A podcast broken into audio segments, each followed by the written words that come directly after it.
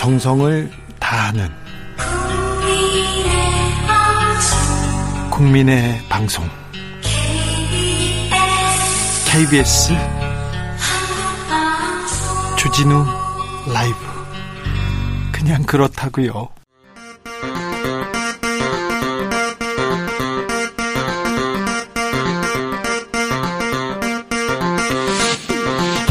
주진우 라이브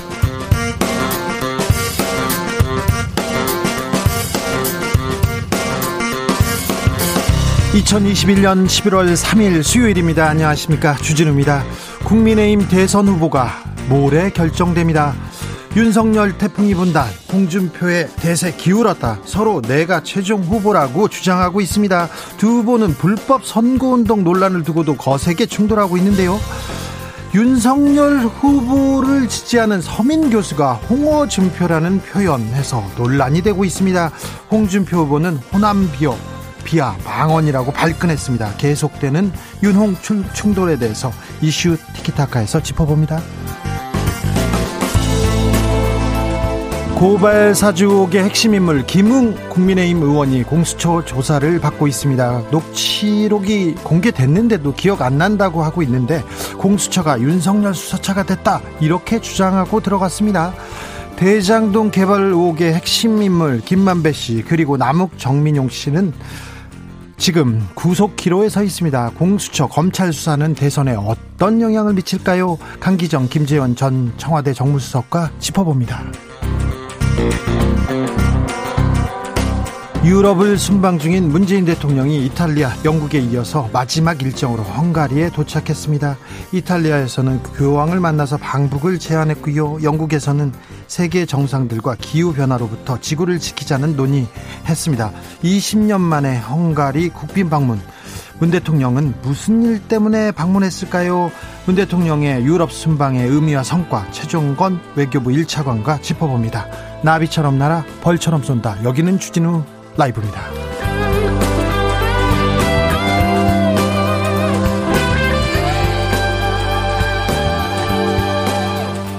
오늘도 자중차에 겸손하고 진정성 있게 여러분과 함께 하겠습니다. 단계적 일상 회복으로 하, 가는 길 쉽지만은 않습니다. 3일 만에 확진자가 급증했습니다. 어제보다 1000명 이상 급증했는데요. 수도권 지역 많이 증가했습니다. 이거 지난 주말에 우리가 좀 거리두기 소홀히 한 거 아닌가 이런 생각도 해봅니다. 지난주에 보건복지부 담당자하고 얘기할 때 확진자 증가 가능성 언급했었습니다. 그런데 숫자에만 의존하지 않겠다고 했는데 그래도 확진자가 늘어나니까 걱정이 됩니다. 음, 코로나와 함께 지내는 방법 어떻게 하면 현명하게 코로나 시대를 어, 지날 수 있을지 임승관 원장에게 자세히 물어볼 테니 위드 코로나에 대해서 궁금한 점 있으면 보내주십시오. 샵 9730 짧은 문자 50원 긴 문자는 100원입니다. 콩으로 보내시면 무료입니다. 오늘 오후 3시께 경기 성남시 수정구 분당 내곡 간 고속화도로에서 내곡 터널 안에서 서울 방향으로 주행 중이던 5톤 화물차에 불이 났다고 합니다. 이 사고로 터널 안에 있던 5명이 연기를 흡입해 인근 병원으로 이송되고 수십 명이 대피한 것으로 알려졌습니다. 인명 피해 없기를 기도해 보겠습니다. 그럼 주진우 라이브 시작하겠습니다.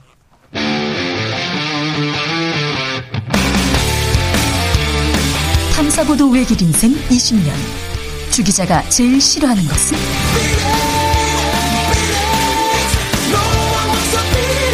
이 세상에서 비리와 부리가 사라지는 그날까지. 오늘도 흔들림 없이 주진우 라이브와 함께.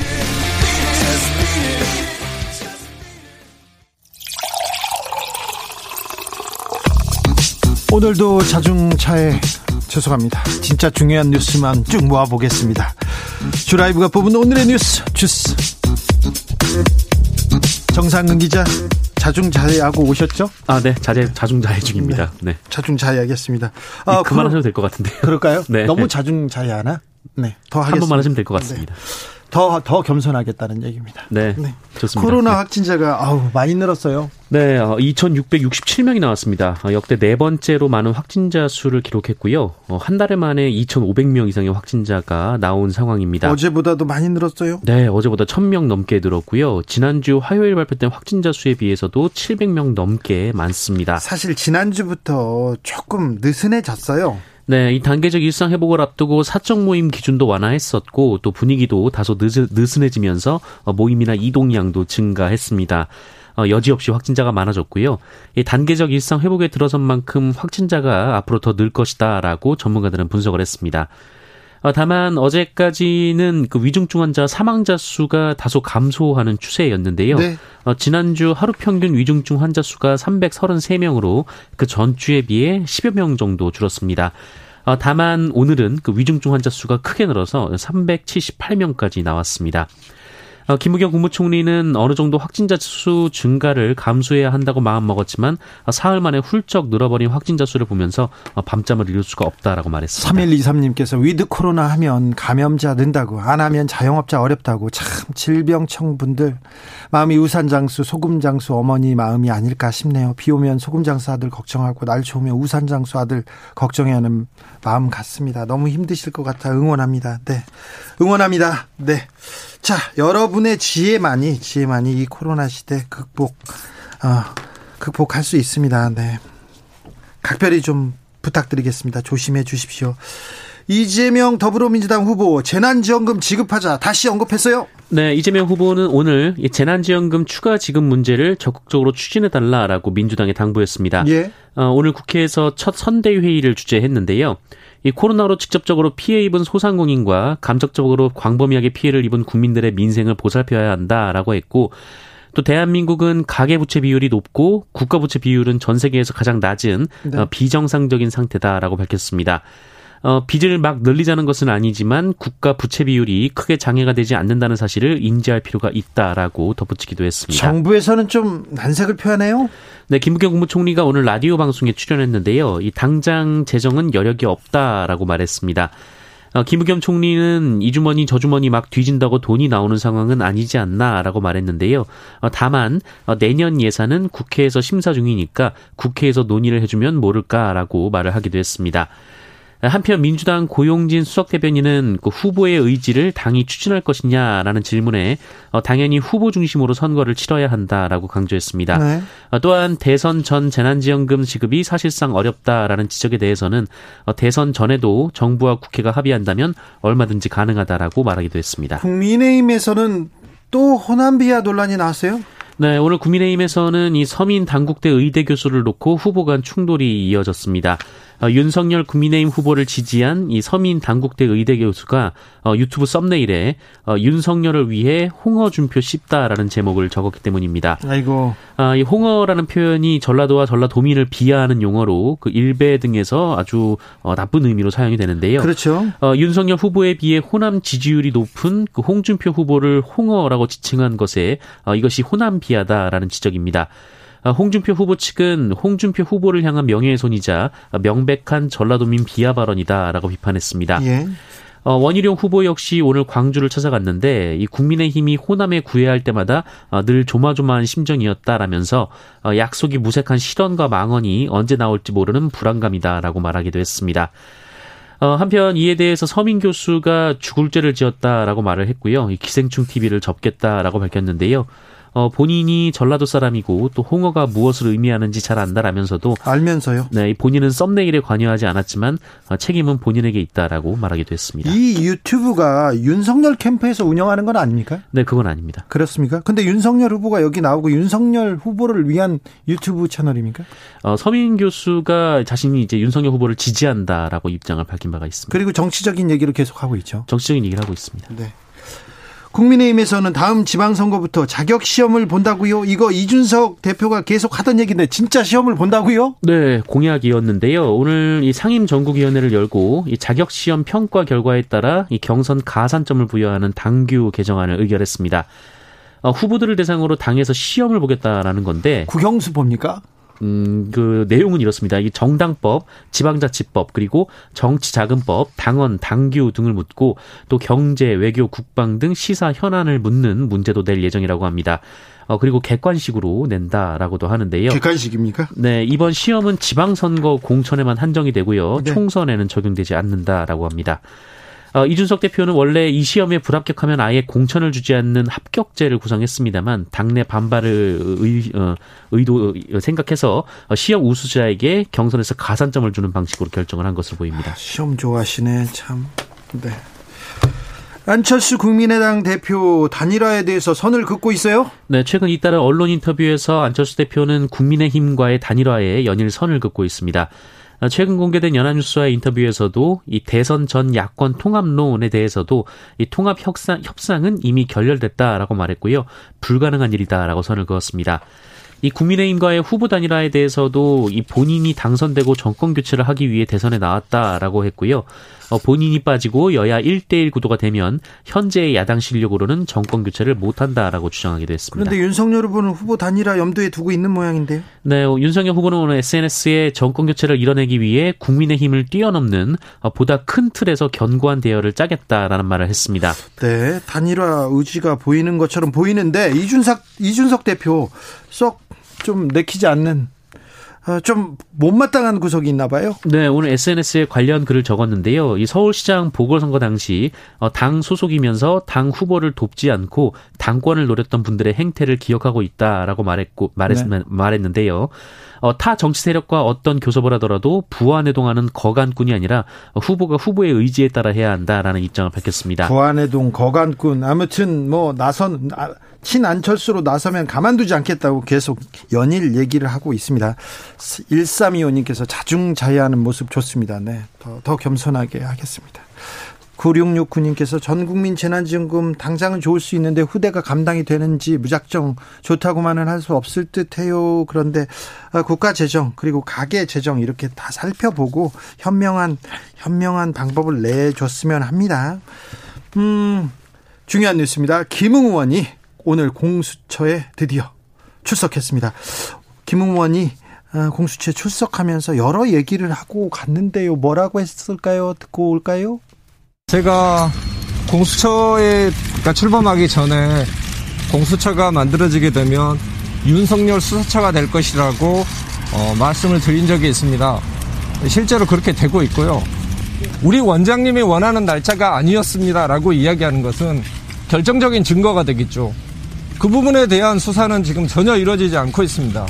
사실상 롯데호텔에 대한 CCTV만 압수수색을 해도 진상을 밝혀질 수 있을 것이고 뭐 윤석열이 지시를 했다랄지 그 사람과 협의를 했다는 내용은 전혀 없지 않습니까?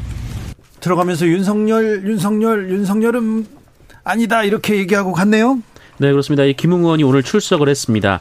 어, 김웅 의원은 텔레그램으로 여권 인사들에 대한 고발장과 첨부 자료를 제보자 조성은 씨에게 보냈고 네. 어, 이를 전후해서 조성은 씨와 통화의 대화를 나눴는데요. 녹취록이 나왔잖아요. 네, 김웅 의원의 목소리가 다 나왔고요. 네, 보도가 된 바 있습니다. 어, 김웅 의원은 앞서 들으신 대로 이 공수처에 출석하면서 기자들과 만났는데 이 부당한 선거 개입이라고 주장했고요.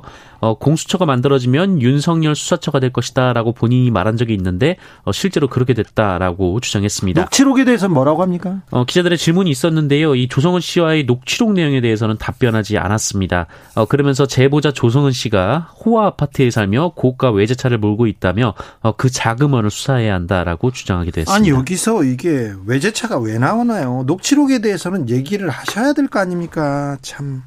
김웅 의원님, 네, 계속 기억이 안 나십니까? 녹취록이 나왔는데도.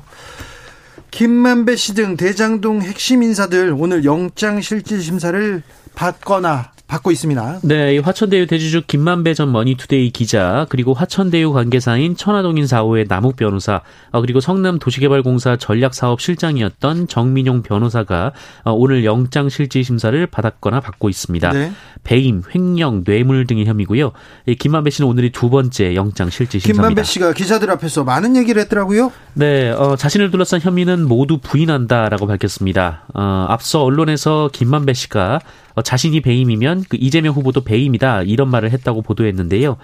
김만배 씨는 시의 행정 절차를 따랐기 때문에 유동규 씨에게 특별한 요청을 할 일이 없다는 취지였다라고 얘기를 했고 어, 그 말을 언론이 왜곡한 것 같다라고 주장했습니다. 어, 또한 이재명 후보는 최선의 행정을 한 것이고 어, 본인들은 행정이나 정책에 따라 정상적인 과정으로 공모를 진행한 것이다라고 주장하기도 했습니다. 그런데 대장동 팀 팀원들 사이에 조금 묘한 묘한 분위기가 있습니다. 좀 달라요? 네, 오늘 김만배 씨는 영장 실질 심사 이후 기자들과 만나 이 정영학 씨가 설계하고 쌓은 성을 어, 정영학 씨와 검찰이 공격하고 있다라며 어, 굉장히 곤혹스럽다라는 말을 했습니다. 어, 그러면서 김만배 씨는 본인이 너무 모르는 부분들이 많이 제시됐다라고 주장하기도 했습니다. 회계사 정영학 씨는 음, 지금 화천대유 사건에서 대장동 사건에서 가장 먼저 등장한 인물 중에 하나인데 어, 설계사 이분이 녹취를 많이 했어요. 근데 그 녹취록을 따라서 수사가 이루어지고 있습니다. 그 부분에 대해서 김만배 씨가 조금 불만을 얘기하는 것 같습니다. 정영학 씨는 영장 신청조차 되지 않았습니다. 그렇습니다. 문재인 대통령이 오늘은 헝가리에 갔습니다. 헝가리에서 유람선 참사 현장을 방문했네요. 네, 문재인 대통령이 헝가리를 국빈 방문했는데요. 네. 지난 2019년 5월 어, 헝가리 유람선 참사 희생자를 추모하는 공간을 찾아서 어, 고인들을 애도했습니다. 어, 문재인 대통령은 김정숙 여사와 함께 추모비에 헌화하고 묵념했는데요. 어, 당시 한국 관광객과 가이드 33명을 태우고 야경 투어 중이던 그 허블레아니호가 대형 크루즈선인 바이킹 시긴호에 받혀 침몰한 사건이었습니다. 문재인 대통령의 유럽 순방 소식은 잠시 후에 저희가 외교부 차관한테 자세히 들어보겠습니다. 음, 다섯 살 아이가 세 명의 아이에게 장기를 나눠주고 아, 하늘나라로 갔습니다. 네, 2년 전 이 키즈 카페에서 놀던 3살 아이가 안타까운 사고를 당했는데 어 2년이 지나 이 5살에 뇌사 판정을 받았습니다. 어 아이 이름이 소율인데요. 네. 어 엄, 소율이 엄마 아빠가 이 불임 판정을 받았었는데 어 정말 찾아온 그 소중한 아이였다고 합니다. 예. 어, 안타깝게도 결국 뇌사 판정까지 받게 됐는데 또 그 사이 이 소율이의 모친도 암으로 세상을 안타깝게 떠났습니다. 어, 그래서 소율이 아버님만 남게 됐는데요. 어, 이 소율 아버님이 이 소율이의 소중한 장기를 다른 아이들을 살리는데 기증을 했습니다. 어, 그리고 지난달 28일 이 소율이는 3명의 다른 소중한 아이들을 살리고 하늘나라로 떠났는데요. 장기를 이식받은 아이들은 수술을 성공적으로 마치고 회복 중인 것으로 전해졌습니다. 네. 네. 아름답게, 아름다운 삶을 살다가 이렇게 아름답게 가셨습니다. 부디 하늘나라에서는 편안하기를 기원하겠습니다. 4471님께서 언제나 깔끔하고 깔끔한 뉴스만 전달하는 깔끔한 정상근 기자 깔끔합니다. 그렇습니까? 네. 자중자야겠습니다. 네. 0385님, 국회의원이 법과 지식이 모자라 일을 안 하고 불법을 저지르나요? 안 지키면 그만인데 시험이 의미가 있습니까? 이렇게 얘기하는데, 네. 법을 몰라서 법을 몰라서 이렇게 법을 어기는 사람보다 법을 잘 알아서 법을 이용하는 법비들 너무 많아가지고 네. 항상 좀 안타까워요. 그 사람들이 공부를 못했으면 아, 시골 동네에서 골목에서 좀 나쁜 짓을 했을 텐데 법도 잘 알고 공부도 잘해가지고 고시 패스하고 음, 나라의 중요한 위치에서 나쁜 짓을 크게 하지 않습니까? 그런 사람들 보면 아우 저 사람들 참 안타깝다. 공부라도 못했으면 그 피해가 좀 줄어들었을 텐데 그런 생각도 해봅니다. 9306님께서 제 딸도 소율인데 눈물이 나네요. 네. 소율이 생각하면 너무 가슴이 아픕니다. 부모님도 그렇고요. 소율이도 그렇고 행복하기만 했으면 좋겠습니다. 주스 정상근 기자와 함께했습니다. 감사합니다. 고맙습니다. 교통정보센터 다녀올까요? 공인혜 씨. 주진우 라이브.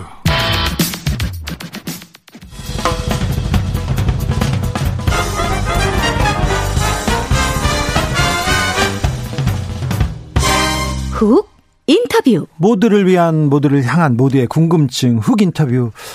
백신 접종률 70%를 빠른 시간 안에 달성했습니다. 단계적 일상 회복도 순조롭게 잘 진행되고 있습니다. 그런데 3일째 확진자가 막 늘었습니다. 확진자가 확 급증하니까 걱정이 되네요. 현재 상황 어떻게 봐야 할지 위드 코로나로 가는 길 궁금한 점 많습니다. 물어보겠습니다. 임승관 경기도 의료원 안성병원장 안녕하세요. 네, 반갑습니다. 원장님, 오, 신규 확진자가 많이 들었어요. 현재 상황 어떻게 보고 계신지요? 네, 오늘 2,600명 이상 이런 보도가 있었잖아요. 예. 뭐 정부도 시민도 좀 동요하는 것처럼 느껴지는데요. 네. 뭐 또 단계적 일상회복 정책의 실행 실행 시점이 맞냐 틀리냐 논쟁하는 얘기도 들리는데 네. 글쎄요. 뭐 저는 그게 핵심인 것 같지 않고요. 실행 시점이 언제 맞았냐 틀리냐가 아니라 네. 실행 시기로부터 우리가 얼마나 준비했냐 이 준비 기간이 중요한 것 같아요. 예. 시험 날짜가 중요한 게 아니라 시험을 준비한 공부 기간이 중요한 것처럼요. 네. 그런 면에서 아직 어, 여러 관점에서 준비가 충분치는 않은 것 같아 좀 걱정하는 마음입니다. 네. 우려하는 특별히 우려하는 지점이 있습니까? 네, 제일 걱정스러운 것은 어, 제일 취약한 공간일 것 아니에요. 예. 감염자의 숫자가 늘어날 때 아무리 백신 접종으로 인해서 위중증률이라든지 이런 것들은 낮춘다고 해도 절대 규모가 크다면 결국은 피해가 발생하는데요. 예. 그런 관점에서 제일 위험한 공간은 어, 여전히 노인 요양 시설입니다. 작년 겨울에도 그랬지만 올 다가올 겨울도 마찬가지일 수 있고요. 노인 요양 시설을 보호하기 위한 어떤 우리의 노력들이 좀 더 신속하게 또 긴급하게 설계돼야 된다고 생각합니다. 네. 확진자는 당분간 더 늘어나겠죠? 얼마나 늘어날 것 같습니까? 저희가 마음의 준비를 조금 해야 될 것 같아서 좀 알려주세요. 네.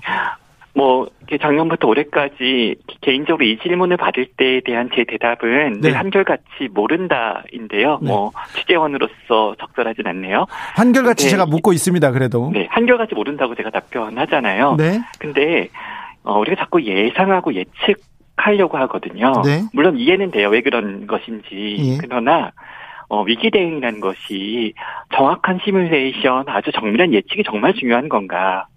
늘어날 수도 있고 줄어들 수도 있고 비슷할 수도 있다면 각각 그에 맞는 어떤 대안들을 갖추고 있는 이 대비가 중요한 것 같거든요. 네. 우리가 경제 위기 같은 것들을 비유하자면 뭐 환율을 유가를 뭐 주식 시장의 지수를 예측하고 내년 계획을 세우지 않잖아요. 시뮬레이션은 하지만 올라갈 때도 내려갈 때도에 대한 대응 솔루션을 갖추고 있는 거잖아요. 그런 관점에서 코로나19 대응이 너무 좀 예측 중심으로 예. 논의되는 것이 좀, 어, 걱정스러운 면이 있습니다. 알겠습니다. 대비 체계를 각각에 맞는 시나리오로 갖고 있는 게 훨씬 중요한 거죠. 지난번에 저 중수본 반장님께서 저희하고 인터뷰할 때 단계적 일상으로 가면 확진자 증가 불가피하고 숫자에만 의존하지 않겠다 이런 얘기 했어요. 네. 네. 아무튼, 어, 음. 이 부분은 어떻게 보세요? 그래서 어 실제 방역 당국이 일일 확진자 수를 맨 위에 언급하지 않는다거나 네. 보도 참고 자료에도 뭐 앞장에 실지 않는다거나 하는 브리핑 구성도 바뀌었잖아요. 네. 저희도 그렇게 뭐 하죠. 당연 네. 저희도 그렇게 하는 게 맞습니까? 담론하고 일치하는 얘기고 타당한 어떤 설명인데요. 네. 근데 중요한 건 이런 이론이 아니라 실제잖아요. 예. 그래서 오늘 실제로 어떻게 됐냔 말이에요. 오늘 실제로 2,600명 이상 확진자가 쏟아졌다는 속보를 내지 않은 통신사나 언론사가 하나라도 있는지 또 중대본에서도 특별 점검 기간을 운영한다고 또 긴급 대처를 또 어, 이렇게 설명하기도 했잖아요. 네. 어 그러니까 즉 어, 우리가 갖고 있는 우리 사회의 시민사회의 대중의 인식과 정부가 얘기하는 정책 사이 이만큼 괴리가 있다는 거죠. 네. 그래서 그 괴리가 무엇인지를 정확하게 이해해야지만 정확하게 간파해야지만 아주 현실적이고 실효성 있는 대안이 나올 수 있다고 생각합니다. 네. 5357님께서 우리는 뭘 더 준비해야 하나요? 지금이라도 준비할 것은 무엇인가요? 이렇게 물어봅니다. 제일 중요한 건 어, K-방역과 우리가 잘 성과를 냈던 지난 1년 10개월간의 K-방역과 앞으로 살아갈 시대, 위드 코로나 시대가 무엇이 다른지를 어, 정확하게 이해하는 게 제일 중요하거든요. 네. 어, K-방역의 시대 때는 이 바이러스를 제거해야 하는 것, 어, 우리 사회와 우리 지역 사회부터 격리시켜야 하는 것이라는 관점이었다면, 위드 코로나는 그 부분들을 우리가 일정 정도 수용하고 인정하는 태도란 말이에요. 네네. 예를 들어서 위드 코로나 시대를 살려면 이게 돼야 돼요. 우리 가족이 301호에 살고 있는데 아파트 302호에 확진자 가족이 체류하고 있다 그래도 네. 불안하지 않을 수 있어야 돼요. 네. 그리고 우리 아이가 4학년 1반을 다니고 있는데 4학년 2반에서 어, 확진자 학생이 몇 명 발생했다고 할지라도 선생님 학부형들이 내일 4학년 1반, 4학년 3반을 등교시킬 수 있는 그런 어, 태도와 그런 어, 우리의 마음가짐이 필요한 거죠. 네. 근데 지금 그 사이에 우리가 어, 그 정도 인식 체계를 갖고 있지는 않은 것 같거든요. 네. 그래서 정책과 인식 체계 사이에 즉 관리 체계와 인식 체계 사이 괴리가 있고요. 이 괴리를 가능한 빨리 또 적절한 방법으로 좁혀가는 게 11월의 어, 숙제라고 생각합니다. 네. 옆에서 뭐 코로나 확진자가 나올 수 있습니다. 네. 이, 네. 어, 친구가 걸릴 수도 있고 가족이 걸릴 수도 있습니다. 네. 그렇게 당연하게 좀 받아들이고 그렇게 그냥 생활하면 되죠. 묵묵하게. 네, 당황하지 않는 그런 침착함, 평정심 제일 중요하겠죠. 조금은 당황할 수 있잖아요. 네, 사람이니까요. 네네. 그래도 아, 옆에 확진자가 나오더라도 그렇게 위험하다, 무섭다 이렇게 생각 안 가져도 되는 거죠. 네. 더불어서 우리가 백신 접종을 뭐 18세 이상 성인 기준으로 2차 접종률이 90%를 훌쩍 넘겼고요. 예. 접종 완료율도 80%후 중후반대일 거예요. 예. 따라서 우리가 백신으로 백신이라는 어떤 우리의 과학기술적 무기를 가지고 네. 위험의 전체 총량을 많이 낮췄다는 말이에요. 네. 어, K 방역의 어떤 스테이지는 위험을 낮추는 과정이었고요. 예. 위드 코로나 단계적 일상회복은 우리가 최대한 낮춘 위험은 이제 조금씩 받아들이고 수용해가는 어, 과정이거든요. 그렇죠. 네. 그래서 이제 나와 내 가족이 많이 안전해졌잖아요. 네. 그렇다면 거기까지 낮아진 위험은 수용해야 우리 사회에 남아있는 다른 위험들과의 균형을 맞출 수가 있고요. 네. 하지만 그럼에도 불구하고 그 낮아진 위험을 그냥 그대로 고지고대로 수용하기 어려운 공간들이 있단 말이에요. 네. 그것들이 바로 요양원, 요양병원, 정신병원 같은 어떤 취약한 시설인 거죠. 네. 따라서 올 겨울에는 그런 취약시설에 대한 보호장치들을 빨리 서둘러서 재정비해야 되고 그런 감염 취약 시설에 대한 보호장치가 미비하고 우리가 지금 미비하다면 우리는 위드 코로나 어, 정책을 제대로 준비하고 있는 게 아닐 수도 있죠. 네, 알겠습니다. 아, 그리고 위드 코로나로 가는 길, 아, 이제 아프다고, 코로나 걸렸다고 병원 가서 중, 일단 뭐 격리시키고 그거보다는 재택 치료를 하고 어, 단계적으로 이렇게 시스템을 만드는 게 중요하다고 원장님이 지난번에도 네. 말씀하셨는데 그 재택 치료 준비는 잘 되고 있습니까? 네. 재택 치료는 어, 위드 코로나 시대를 살아가기 위해서는 뭐 선택의 문제가 아니라 반드시 필수적인 뭐 필수 불가결한 일이라고 생각해요. 예. 하루에 일평균 확진자가 2,000명 발생하다가 2,500명, 3,000명 발생한다면 어, 기존의 방식대로 조금 더 동원하면 되죠. 생활치료센터, 의료기관, 병상 좀 더 행정명령 내리면 될 거예요. 하지만 일평균 2,000명 확진자가 5,000명, 1만 명 된다면 네. 이건 얘기가 전혀 달라요. 예. 단순히 양적 확대로는 대응할 수가 없을 거고요. 방법 자체를 바꿔야 되고 그 방법의 변화는 효율화, 비용 효과성 이런 것들이 최우선 가치가 돼야 되는 거죠. 따라서 모든 사람을 모든 확진된 모든 사람을 전수 시설 격리하겠다고 하는 과거의 과거의 방식은 계속 사용하기 어려운 방식이고 어 우리의 단기적 일상 회복 체계 안에서는 어, 이 부분이 이제 재조정돼야 되는 거죠. 네. 다만 네. 이런 부분들이 어, 프로그램이 단순하게 예산 사업 같은 게 아니거든요. 이게 네트워킹 사업 같은 것들이고 여러 행위 주체자들이 서로 어, 연결하고 잘 조직해야 되는 조직 사업 같은 거기 때문에 준비 시간이 충분히 필요해요. 근데 네. 지금 우리한테 그 준비 시간이 어, 충분히 않다고 저는 좀 걱정하고 있습니다. 네. 8672님은 언론들이 바람만 넣지 않으면 됩니다. 언론들이 회방만 안 넣어도 고맙겠다 이렇게 얘기하는데 최근에 코로나 관련해서 언론들은 어떻게 좀 괜찮아졌습니까? 어, 뭐, 제가 평가하는 어떤 위치에 있는 것 같진 않은데요. 다만, 네. 그 질문 이렇게 좀 답하고 싶어요. 어, K방역 우리 스테이지 1은 네. 과학기술이 중요했어요. 예. 백신, 치료제, 진단검사 키트 이런 것들이요. 따라서 그 시대에 스테이지 1 어, K방역 시기의 주역은 어, 관료와 전문가일 수밖에 없었어요. 그래서 그분들한테 주로 마이크와 카메라가 향하기도 했죠. 하지만 단계적 일상 회복 위드 코로나 시대는 다르다고 생각해요. 이건 이제 과학 기술이 아니라 어, 사회적 합의, 민주적인 어떤 협의, 그다음에 상호 소통 이런 거거든요. 즉 사회 체제란 말이에요. 그래서 사회 체제를 어, 제대로 운영하려면 제일 중요한 행위 주체자가 어 2021년 겨울 한국에서는 두 그룹이라고 생각합니다. 네. 하나는 정당, 그리고 나머지 하나가 언론이라고 생각하고 이 정당과 언론의 역할이 어, 올 겨울 너무나 중요할 거라고 생각합니다. 너무 중요한데 정당은 어떻게 해야 됩니까? 언론은 또 어떻게 해야 됩니까? 네. 어, 제일 중요한 일은요. 만약에 뭐, 뭐, 그러길 저도 바라고 있지 않지만 또 그럴 거라는 건 아니지만 우리가 만약에 한 달쯤 뒤에 한 1만 명 어, 감염자라는 사실을 우리가 어, 목격하면서 대화를 나누고 있다고 생각해 볼게요. 네. 뭐 원치 않는 일입니다. 저도. 네. 근데 그때 우리가 이 부분을 정쟁하지 않을 수 있을까요? 어, 야당이, 어, 보수 야당이, 뭐, 보수 언론이, 혹은 반대로, 어, 우리 정부가 잘 총력을 발휘, 대응하고, 총력 대응하고 집중력을 발휘해서, 어, 이 겨울을 아주 안전하게, 어, 확진자 숫자도 통제해내고 잘, 어, 위드 코로나를 잘 진입시켰다고 할게요. 네. 그때, 어, 정부 여당이 그것들을 정치적 성과로 전환하는 것을, 어, 좀 유보할 수 있을까요? 이건 우리 국민이 다 같이 이뤄낸 거니까.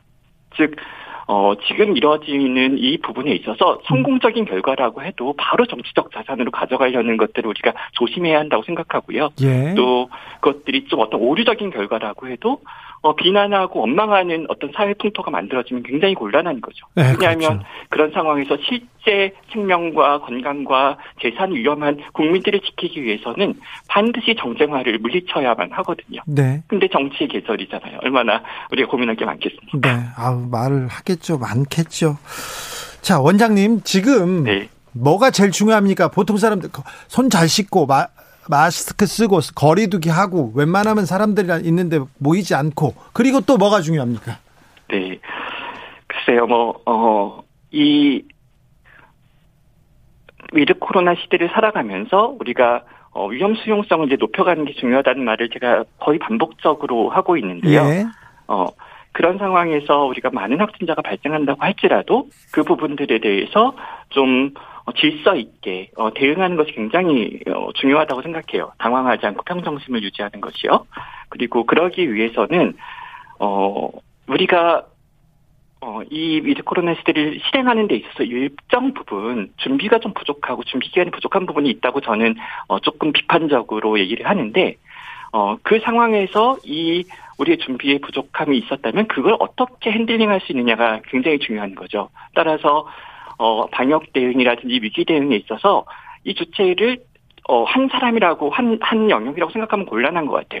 정부도 아니고 민주당도 아니고 어, 여야를 가릴 것 없이 보수와 진보를 가릴 것 없이 평범한 시민과 방역 당국자를 가릴 것 없이 정말로 어, 팀 스피릿을 발휘해서 이것들이 우리 사회의 어, 공동 해결 과제라는 그런 공동체성을 발휘하는 게 너무나 중요한 거죠. 네. 그래서 백신 접종과 같은 문제들도 마찬가지예요. 이 백신을 나를 위해서 맞는 것인가? 우리 공동체를 위해서 맞는 것인가? 두 가지 속성이 다 있잖아요. 예. 그두 가지 속성들을 우리가 잘 이해하고 또 어, 우리의 어떤 뭐 지혜와 용기를 발휘하는 일들이 필요하다고 생각합니다. 네. 엘라님께서 유아 아이들은 완전히 노출되어 있는데 아, 아이들 아이들을 위해서는 뭘 우리가 조금 조심해야 될까요? 네. 어, 최근, 어, 발표하는 정부 통계를 보면은, 뭐, 어, 10대 연령층하고요. 60세 이상 연령층의 확진자가 최근 많다는 통계 발표가 어제 오늘 좀 전해졌잖아요. 네. 어, 이 유행 조절과 관련해서 굉장히 중요한 지점이에요. 어, 유행 조절과 관련해서 어, 두 가지 질문이 생기는데, 하나는 백신 미접종군의 유행이 잘 통제될까라는 질문이 있죠. 예. 여기에 대표적인 표본이 어린이 청소년이에요. 네. 외국인 확진자 통계도 약간 그런 측면이 있죠. 예. 또 다른 하나는 백신을 접종받은 지 이제 시간이 오래된 그룹에서 방어 효과가 어, 충분히 유지될까라는 질문이 있는데 여기에 대표적인 표본이 60세, 70세 이상 혹은 요양시설의 어르신들 같은 분들이죠. 네, 빨리 맞으셨습니다. 그런 관점에서 네. 최근 정부 발표가 정부에서 발표한 통계는 우려스러운 지점이 있단 말이에요. 네.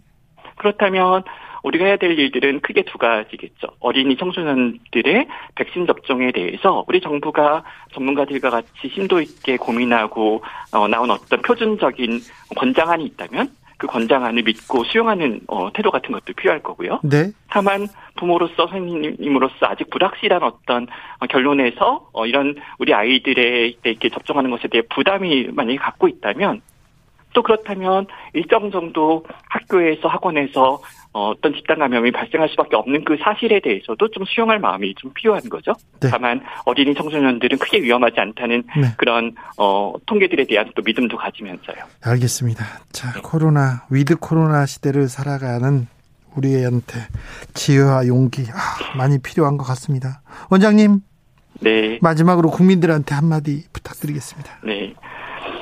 어, 위드 코로나를 우리가, 어, 어, 다른 점을 이해해야 될 것 같은데요. 어, 위드 코로나 시대는 답을 구하는 것이 아니라 좋은 질문을 찾는 거라고 생각하고요. 어떤 결과로 성과를 내는 게 아니라 그 과정 자체를 보는 거고요. 예. 과학 기술이 아니라 사회 체제를 다루는 거예요. 그래서 우리가 어 어떤 그런 그런 마음가짐 자체를 이게 전혀 다른 장르니까 어 전혀 다른 방식이니까 그런 부분들을 정확하게 이해하려고 하는 것, 알려고 하는 것, 어 제대로 알려고 하는 것이 중요한 것 같아요. 알겠습니다. 김종무님께서 승관이 형 진료도 좋지만 밥은 제때 드세요. 형 쓰러지면 다 죽어 이렇게 얘기합니다. 네, 서결이 형 이게 떠오르네 갑자기. 네. 여기서 그게 왜 나와요? 또 원장님 고생이 많으신데 더 고생해 주십시오. 네, 고맙습니다. 감사합니다. 임승관 경기의료원 안성병원장이었습니다.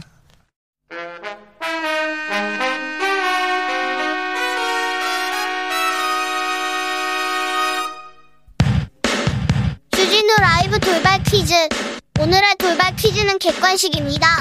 문제를 잘 듣고 보기와 정답을 정확히 적어 보내주세요. 영국 글래스고에서 열린 유엔기후변화협약 당사국 총회 COP6 메인센터에 이 사람이 등장했습니다. 팬들은 물론 취재진들 각국 대표단까지 몰려 정신이 없었다고 하는데요. 환경운동가로도 활발하게 활동 중인 이 사람은 메탄가스 억제 중요성을 다룬 패널 토론 등에 참석하기 위해 글래스고를 찾았다고 합니다. 미국이 영화 배우로 꽃미남으로 유명했고 영화 타이타닉 남자 주인공이었던 이 사람은 누구일까요? 보기 드릴게요. 1번 레오나르도 디카프리오 2번 주진우 다시 한번 들려드릴게요. 1번 레오나르도 디카프리오 2번 주진우 샵9730 짧은 문자 50원 긴 문자는 100원입니다. 지금부터 정답 보내주시는 분들 중 추첨을 통해 햄버거 쿠폰 드리겠습니다. 주진우 라이브 돌발 퀴즈 내일 또 만나요.